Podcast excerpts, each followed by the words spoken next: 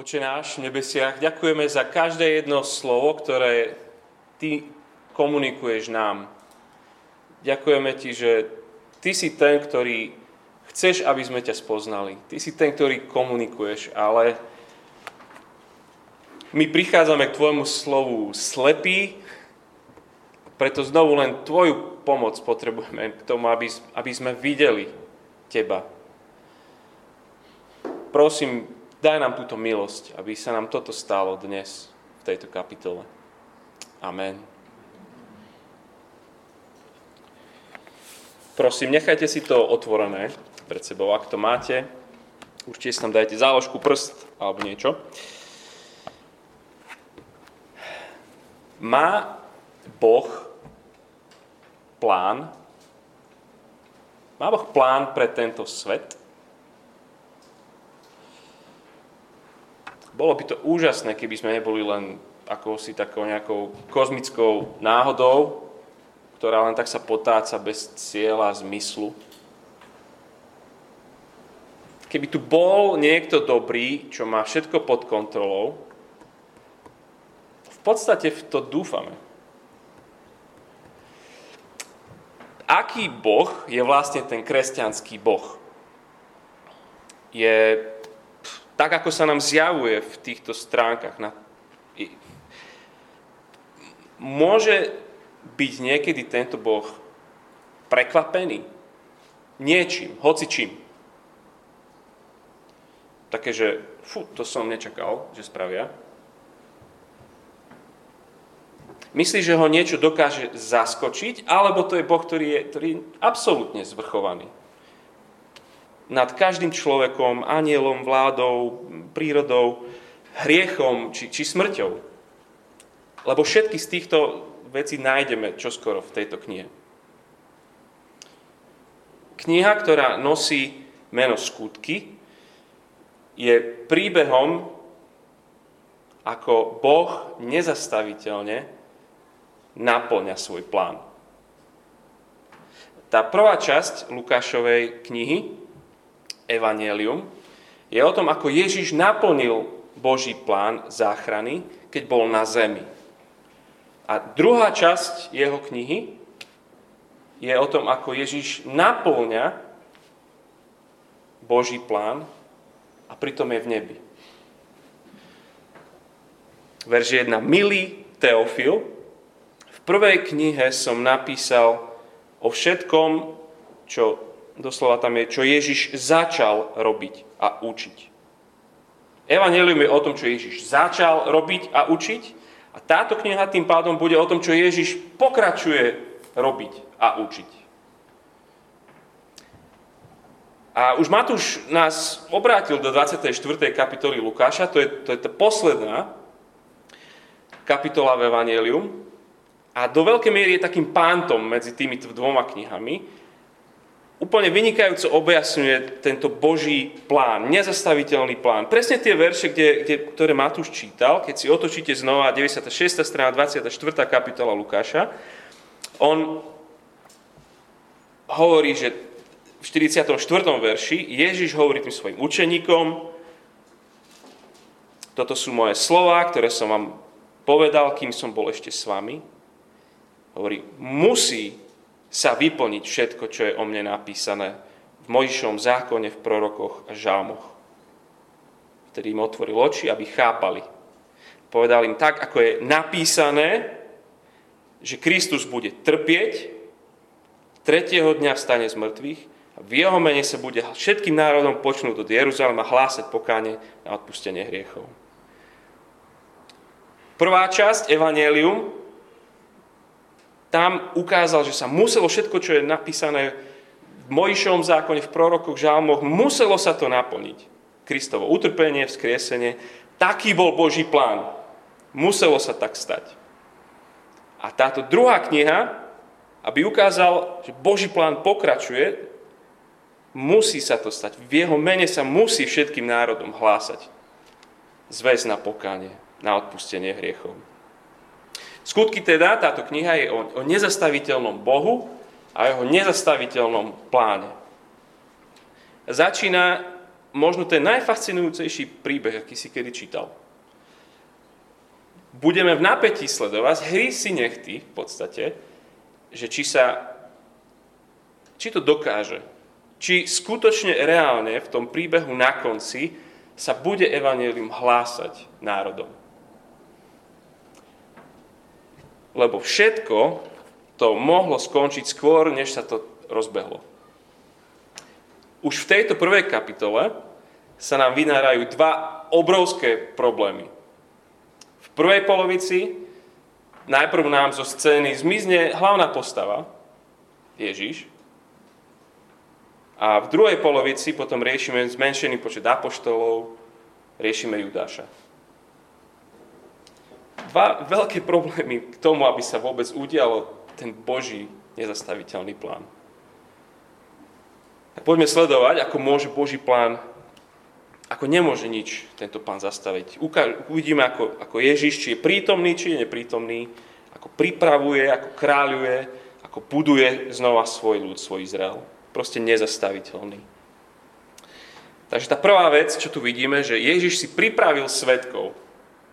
A z toho pre nás znamená, že ich počúvajme. Ježiš si pripravil svetkov, počúvajme ich. Lebo ak sa má naplniť jeho plán, že sa tá zväzť bude ohlasovať všetkým, musia byť pripravení svetkovia. Musia byť Ježišom prichystaní, vystrojení, autorizovaný, delegovaný, zmocnený. A v antickom svete, keď chcel král niečo vybaviť so susedným kráľom, poslal svojich apoštolov, svojich autorizovaných delegátov. Oni hovorili za kráľa. Oni niesli slova kráľa. Oni reprezentovali jeho názory a jeho vôľu. Niesli jeho prianie. Kto prijal kráľových apoštolov, prijal kráľa. Kto odmietol, odmietol kráľa. Presne takto sa spolu o tom aj Ježiš s nimi rozpráva. Ježiš, ešte v Lukášovi čítame, že hovorí učeníkom, kto, kto vás počúva, mňa počúva. Kto vami pohrdá, mnou pohrdá. A kto pohrdá mnou, pohrdá tým, ktorý ma poslal. Chápeme teda, prečo je ich príprava taká dôležitá. Lebo ich svedectvo bude kľúčové. Verš 3 znova.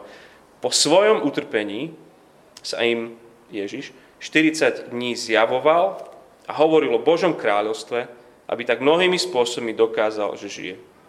40 dní sú spolu, Ježiš vyučuje o Božom kráľovstve, prechádzajú celú starú zmluvu a on im ukazuje, ako to všetko v Mojžišovi, v prorokoch, v žalmoch, ako to všetko o ňom rozpráva. Riešia Bože kráľovstvo. Bože kráľovstvo je, je, je nádejou, je očakávaním starého zákona.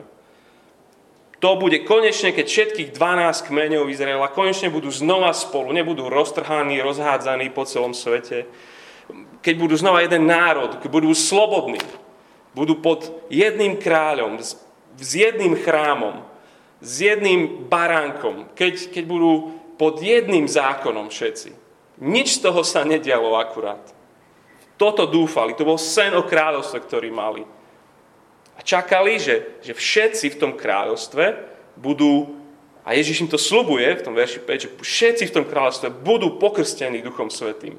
Nie len král, nie len prorok, nie len kňaz, všetci. To bude dobrá nová éra. A oni sa na ňu veľmi tešia. Konečne. Vyučuje a oni sa už nevedia dočkať. Verša 6 čítam, keď sa zišli, spýtali sa ho, páne, chceš azda v tomto čase obnoviť kráľovstvo pre Izrael? On im odpovedal, nie je vašou vecou poznať časy alebo chvíle, ktoré určil svojou mocou Otec. Teraz však na vás zostúpi Svetý Duch vy dostanete jeho moc a budete mi svetkami v Jeruzaleme, v celom Judsku i Samárii, až po okraj zeme. Už teraz. Veď hovoríš, že príde duch. A keď príde duch, to znamená, že už, už to bude. Nemajú vedieť, kedy vo svojej plnosti to príde. Kedy bude obnovené kráľovstvo. Ale dovtedy, dokým sa to stane, budú jeho zmocnenými svetkami, budú jeho apoštolmi, svetkami v Jeruzaleme, v celom Judsku, až po kraj zeme. A tu si nemyslím, že, že Lukáš hovorí o, o geografickom alebo nejakom chronologickom slede v prvom rade. Že odtiaľ to pôjdete tam a potom, potom ďalej a tak ďalej a tak ďalej. A z toho, ako, ako píše celú svoju knihu, ide mu viac o to, že, že Boží nezastaviteľný plán je mať ľudí od všadiaľ. A milý Teofilus, všímaš, to je, to je Boží plán, aby v ňom boli aj okraje zeme. Taký nežide, ako si ty, Teofilus. Ale to už predbiehame, lebo ešte tomu ani apoštoli v tejto chvíli vôbec nerozumejú. To, že apoštoli budú duchom zmocnení svetkovia, to, to nie je príkaz, to je, to je predpoveď. To je Boží plán. Je to nevyhnutné, aby sa to tak stalo. Je to nezastaviteľné. Božie kráľovstvo musí rásť. Tak si Ježiš chystá týchto, lebo, lebo plánuje odísť. Autorizuje delegátov. Po Ježišovi neostala žiadna kniha, nenapísal nič také, že ako som vstal z mŕtvych, alebo zachránil som svet, nenapísal, nebo nie je výmysel, nenapísal nič. Apoštoli sú pre nás kľúčoví, musia to zvládnuť, ostane nám len ich svedectvo. Iba oni sú svetkami skriesenia. Kľudne sa tie udalosti môžu zdať absurdné, aj oni neskrývajú, že boli z toho prekvapení, ale oni sú očitými svetkami a tak sú absolútne dôležití pre Boží plán. Ak si veriaci človek, tak len preto, že oni priniesli svedectvo o Ježišovi. Keď najbližšie dni si otvoríš ráno Bibliu, nezabudni ďakovať za to, ako si ich Ježiš pripravil. To, čo čítaš v Novej zmluve, je vďaka tomu, že on ich pripravil na toto napísať takto. Že rozumejú starej zmluve, rozumejú Mojžišovi, prorokom, žalmu, všetkému a vidia, ako Ježiš je naplnením toho celého, vďaka tomu, že Ježiš ich pripravil. A ak si naopak skeptický voči takýmto kresťanským veciam, žiaľ, neviem ťa doniesť do tej miestnosti, kde sa stretávajú, aby si sa ty s nimi porozprával, ale aj ty sám sa môžeš pozrieť a prečítať si ich svedectvo. Jánovo, Matúšovo, Markovo, ktorý nebol apoštol, ale, ale píše Petrové svedectvo, zapisuje. Ježiš ich pripravil, počúvajme ich. To je dôležitá vec.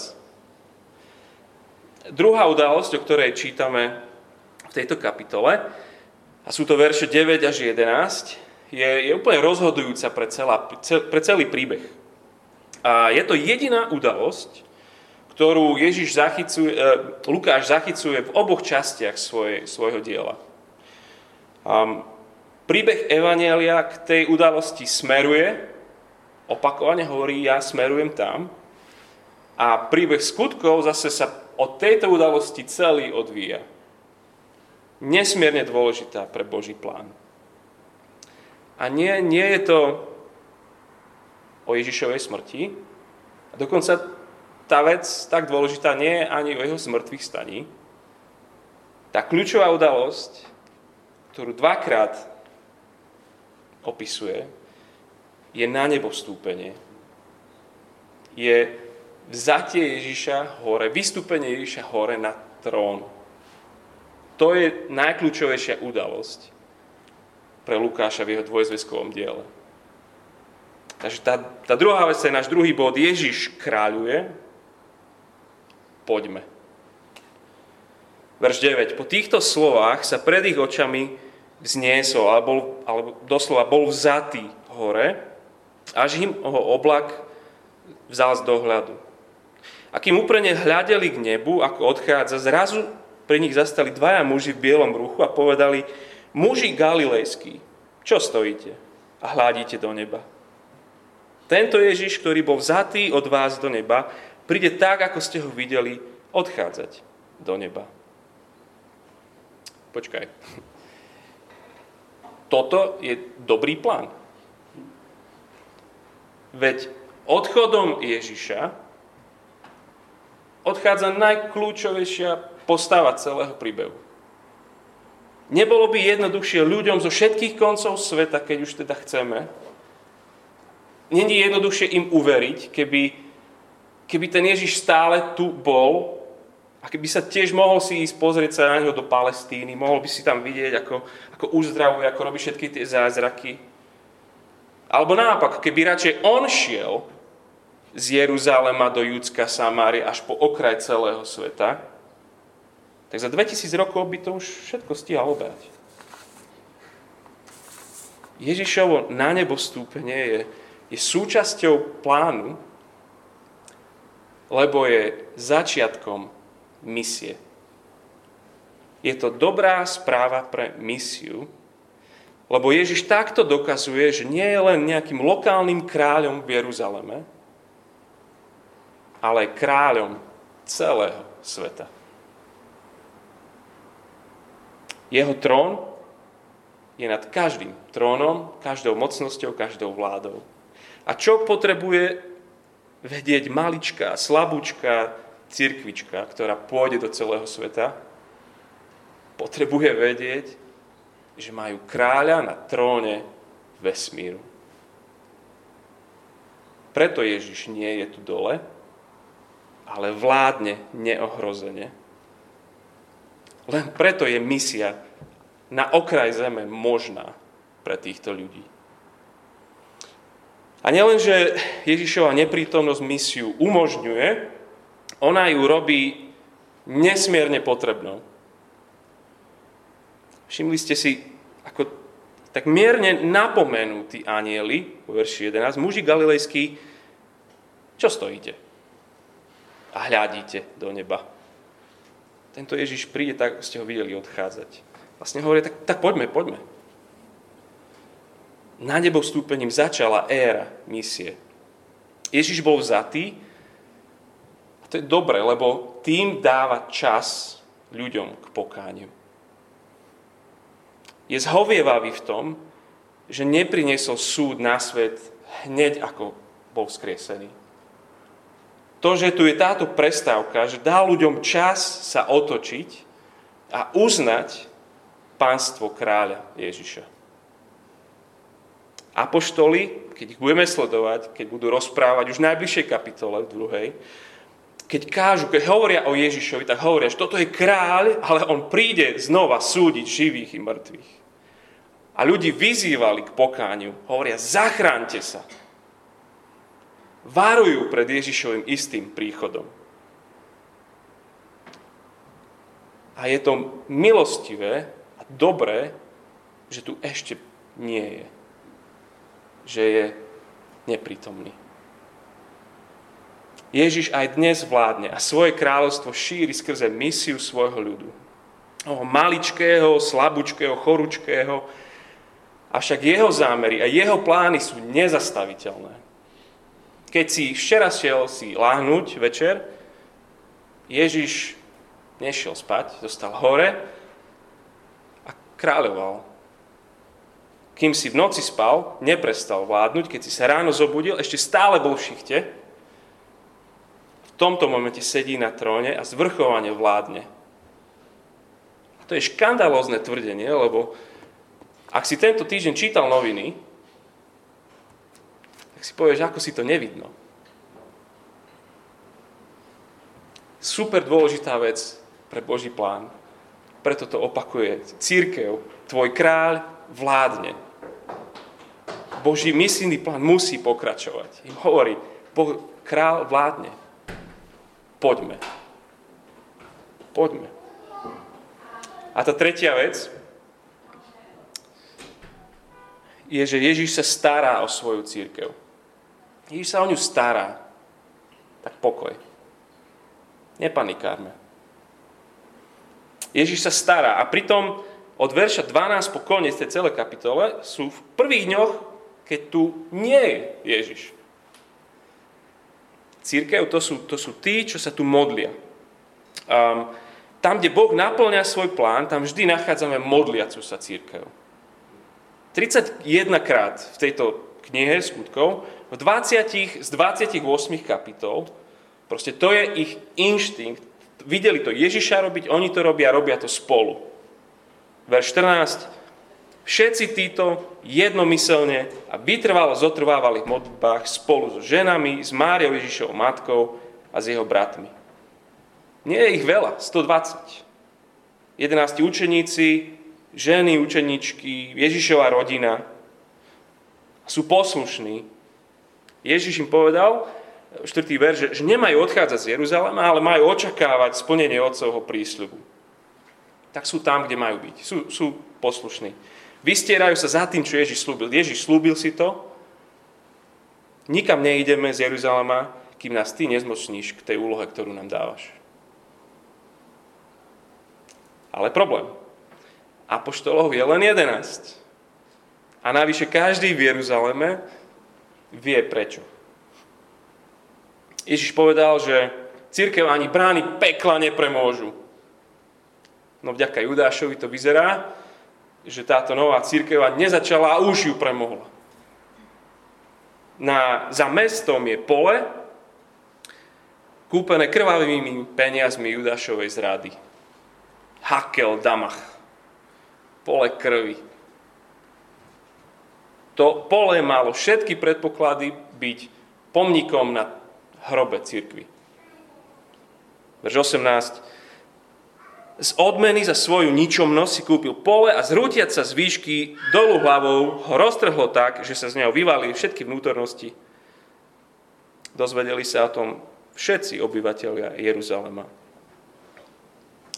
Takých veľa grcopudných detailov. V detskej Biblii som ešte nečítal o ničom takom, ale či už praskol konár, na ktorom sa obesil, lebo Matúš hovorí, že sa obesil, alebo proste bolo teplo, telo nakyslo a v tom teple sa rozpadlo a vyprsklo tam na pole.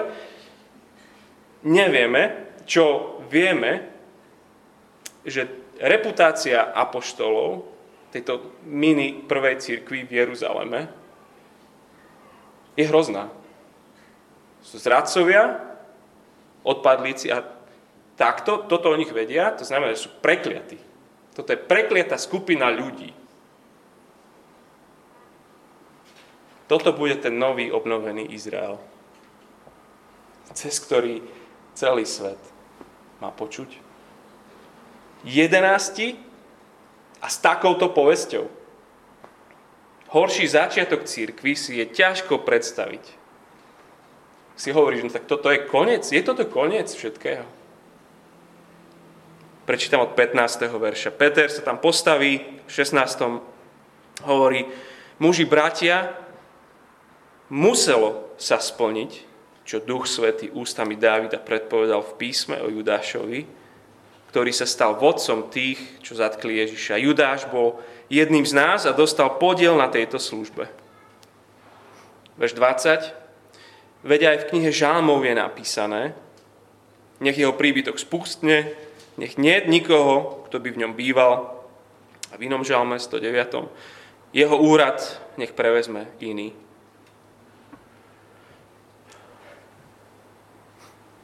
Judáš, ešte aj on bol súčasťou Božieho plánu. Muselo sa to tak stať. Judáš nie je omyl. Boh neostal zaskočený. Ups, tento ho zradil teraz, čo s ním? Ježiš so žalmom vedel, že musí byť zranený, zradený. Teraz to už vidí aj Peter a povzbudzuje všetkých, ktorí si mysleli, že, že s Judášom to je, to, je, to je katastrofa, že to je prekvapenie. Nie. Muselo sa tak stať. Bolo to nevyhnutné.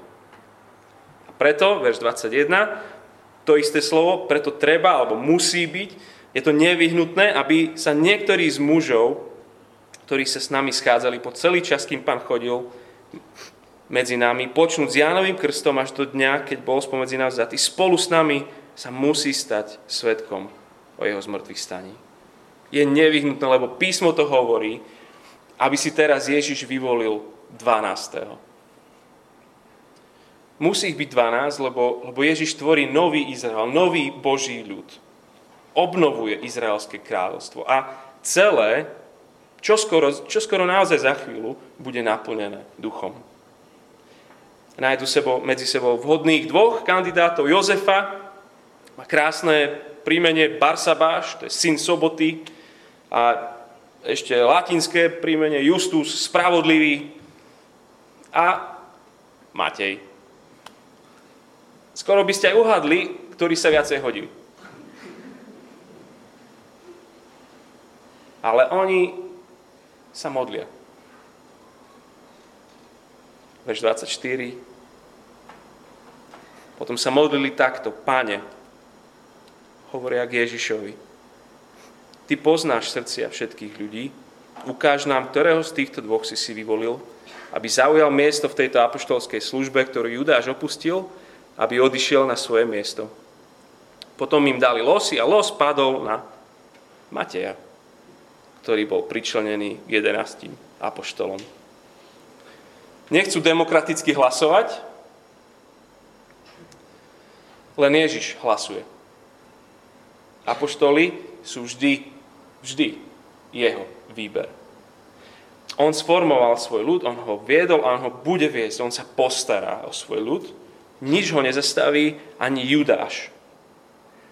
A všímate Ježiša, áno, je preč, ale Lukáš nám hovorí, že, že presne tak, ako si vyvolil, vo verši 2 čítame, že, že si vyvolil tých apoštolov, tých prvých 12, tak je to znova on, ktorý si vyvolil, verš 24, Mateja. Presne to rovnaké slovo vo verši 2 aj 24. Modlia sa k Ježišovi a on odpovedá. Ježiš sa stará o svoju církev, dokonca aj keď je neprítomný. Pokoj. Ne, nepanikárme. Ježiš vládne a stará sa o svoj ľud. Zabezpečí, aby jeho dobré zámery a jeho plány, aby sa udiali určite. Takže priatelia, trón nie je prázdny, Ježiš je Mesiáš, je kráľ, to je ich zväzť. Keď s niekým čítajú Bibliu, Izajaša, čokoľvek neskôr vidíme, že čítajú, každému dokazujú, Ježiš je Mesiáš, Ježiš je ten kráľ. Tieň tejto skutočnosti, toho, toho na neba vstúpenia, ten tieň tohto je nad celým príbehom knihy skutkov. Nezabúdajme na to ani my. Ježiš si zabezpečil svetkov, máme koho počúvať. Počúvajme ich. Oni sú Ježišovi dôveryhodní, autorizovaní svetkovia. Ježiš kráľuje, poďme. Môžeme ohlasovať jeho pánstvo. A Ježiš sa stará. Pokoj. Nepanikárme. Budem sa modliť to, aký si ty, hospodin Boh, je, je neuveriteľné.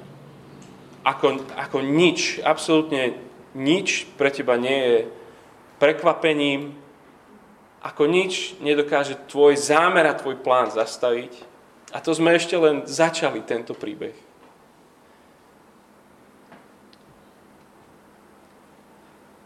Túžime, páne, potom, aby aj my sme boli církev, ktorá ktorá stojí, dôveruje a teší sa z toho, čo nám svedčia apoštoli. Ďakujeme ti za ich svedectvo, že máme túto knihu. Máme ich slova. Ďakujeme ti za to, že ty si skutočne na tróne tohto sveta. Napriek tomu, čo, čo žijeme, napriek tomu, čo vidíme v správach, tento svet má svojho kráľa. Prosíme, spôsob toto v nás, ako v svojom ľude, ako v svojej círky, aby sme tým pánom šli. Šli zvestovať Tvoje pánstvo. Aby sme aj my vyzývali ľudí k tomu, aby, aby sa zachránili. Lebo Ty prichádzaš znova. A ďakujeme Ti za to, že Ty naozaj si na tróne vesmíru. Že Ty sa staráš o svoju církev a tak keď naozaj vnímame to, že sme neskutočne malí, slabí, absolútne bezvýznamný. Ďakujeme za to, že nemusíme panikáriť, že Ty sa o svoj ľud postaráš v každej chvíli, za každej okolnosti. Aj dnes, aj zajtra, aj najbližší týždeň. Pomôž nám žiť v tomto pokoji a v tejto radosti, pretože Tvoj plán sa uskutoční. Chvála Ti, Ježiš. Amen.